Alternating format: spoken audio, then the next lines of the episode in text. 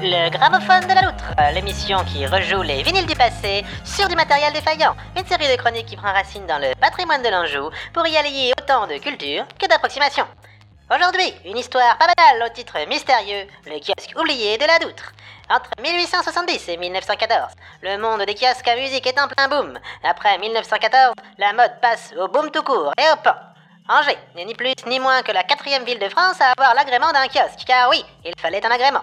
Un kiosque agrémenté donc, qui se situe comme aujourd'hui, Jardin du Mail. Mais la Doutre se plaint, du moins les gens qui l'habitent.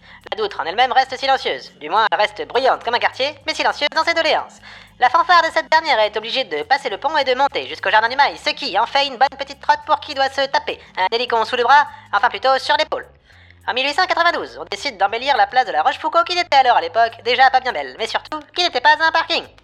Cette décision fait réagir notamment un sacré oiseau, puisque le ministère de tutelle de l'école des arts et métiers s'émeut de ce projet, pensant qu'il risque de perturber le travail des jeunes gens.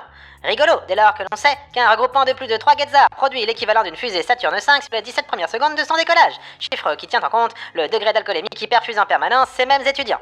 Toujours est-il que le kiosque voit le jour, même s'il reste d'une construction modeste et d'une constitution fragile. Qui plus est, le quartier Saint-Jean semble peuplé de voyous et de vandales. Le luminaire prend cher, le plomb est volé, la serrure de la trappe forcée et j'en passe des meilleurs. Un rapport de juin 1899 annonce même que les vagabonds viennent y passer la nuit, que les enfants des quartiers escaladent la porte et jouent sur le plancher, se pendent de luminaire. En bref, la Doutre est un quartier de sauvageons.